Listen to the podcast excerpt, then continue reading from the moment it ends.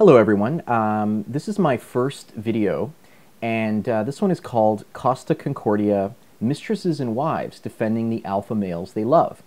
Now everyone is uh, looking for someone to blame for the sinking of the Costa Concordia, a cruise ship that went down off the coast of Italy last year. And all the attention is being put on the captain, Francesco Schettino. But the mainstream media is not willing to lay down some of the blame on the captain's mistress, Domnica Cemortan or even suggest that she could be partially to blame because she was on the bridge of the ship during the accident. The moment anyone says something that could be seen as incriminating about her, others come to her defense. Uh, today I was watching a female news anchor on the CTV News channel. Um, that's a channel up here in Canada, and the newscaster was discussing the captain's trial with another female reporter covering the story in Italy. Uh, the anchor asked the question could the mistress be to blame for the ship crashing into the coral reef and then subsequently sinking? And immediately the press reporter in Italy jumped to the rescue of the mistress by saying that that fact or that statement was going way too far. And the field reporter went on to say that, you know, this is like blaming a woman in a miniskirt for causing a car accident.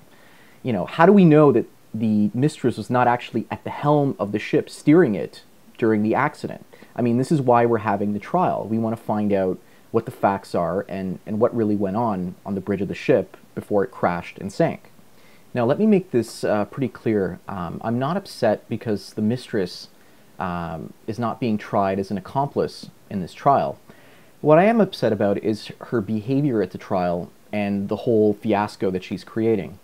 Uh, the captain's mistress appears to show absolutely no sympathy for the victims of the shipwreck. Uh, today she was just standing there and smiling for the cameras outside the courthouse, and it's it looked like she was there just for the attention. Um, now I work as a photographer, and I've noticed this phenomenon in the past. If you point a camera toward a woman, the majority of them will instantly start grinning ear to ear.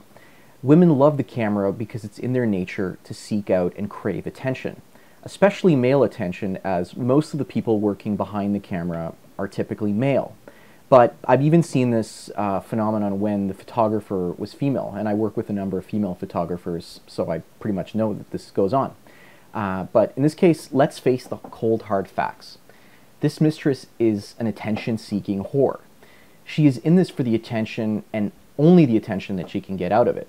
Um, and the captain's wife knows about his mistress, and you know we would think that it would make sense for her to stop supporting her husband now that the entire world knows that he is cheating on her. But instead, she is standing by his side, and so is the mistress. They are both defending the captain, claiming that he is responsible for saving over 3,000 lives. The truth of the matter is, Captain Francesco represents both financial and emotional security for his wife and his mistress. It is more than likely that both women stand to lose, financially and emotionally, if the captain is found guilty and thrown into jail. This whole incident makes me think that women will not divorce or leave their male partners unless A, they have a replacement ready and waiting in the wings, or B, the replacement status is higher than the current male that they are with. This could also explain why former US President Bill Clinton had Hillary Clinton stand by his side even when he, while he was womanizing as the governor of Arkansas and while he was getting BJ's from Monica Lewinsky as the President of the United States. For women choosing to leave a spouse, more often than not, they need another man to look towards for benefits. Or they can simply divorce him and take the alimony money. But when it comes down to a man's job being on the line, they will defend their man more often than not because they are deriving financial benefit from that particular job, pension plan, and other benefits from his position. Maybe his status, maybe you know maybe the respect that he garners from other people. Um, in this case, both women have a conflict of interest because they are both involved with the same man, the captain. They rely on his income and status for their own lifestyle and self worth. So it makes perfect sense that selfishly they are defending him because, in essence, they are defending themselves and their own best interests. They're loyal as far as they can derive some kind of benefit from the situation.